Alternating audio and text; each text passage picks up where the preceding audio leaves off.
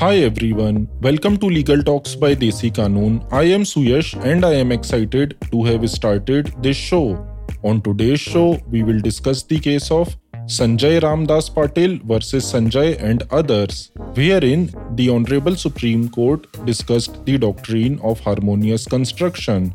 In short, doctrine of harmonious construction means that when there are two conflicting and irreconcilable provisions in a law, they should be so interpreted that, if possible, effect should be given to both.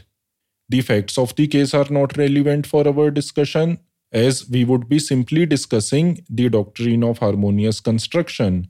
Thus, let us understand the pertinent observations by the Supreme Court. Firstly, the court noted that if there are legal provisions that are capable of being interpreted in a manner that may lead to inconsistencies or conflicts, then aid of principles of interpretation may be taken. Secondly, the court cited the case of Philips India Limited versus Labour Court Madras, wherein it was held that no canon of statutory construction is more firmly established than that the statute must be read as a whole. And the only recognized exception to this well laid principle is that it cannot be called in aid to alter the meaning of what is of itself clear and explicit.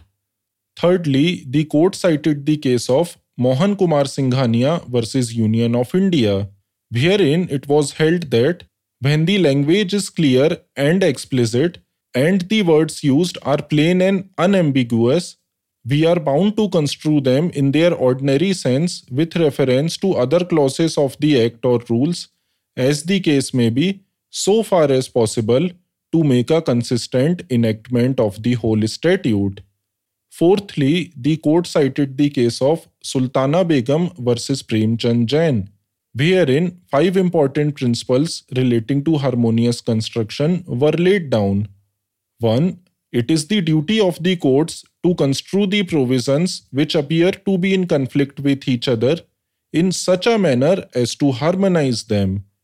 2. The provisions of one section of a statute cannot be used to defeat the other provisions unless the court, in spite of its efforts, finds it impossible to effect reconciliation between them.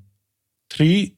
When there are two conflicting provisions in an act which cannot be reconciled with each other, they should be so interpreted that, if possible, effect should be given to both. 4. An interpretation which reduces one of the provisions as a dead letter or useless lumber is not harmonious construction.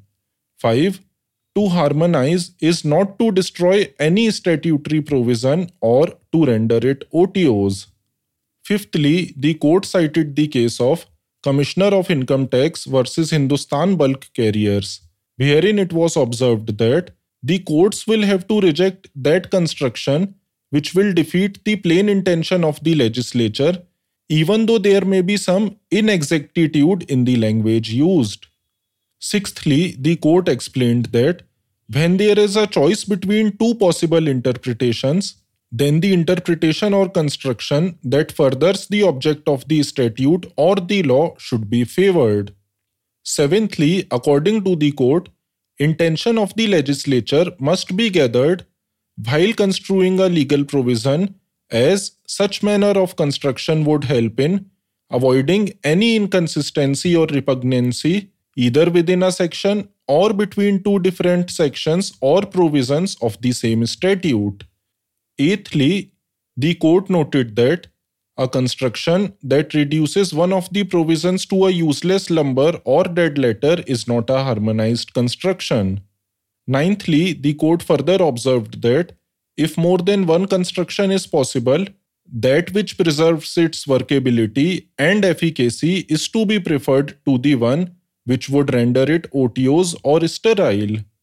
And lastly, it was observed that it is the court's duty to make what it can of the statute, knowing that the statutes are meant to be operative and not inept, and that nothing short of impossibility should allow a court to declare a statute unworkable.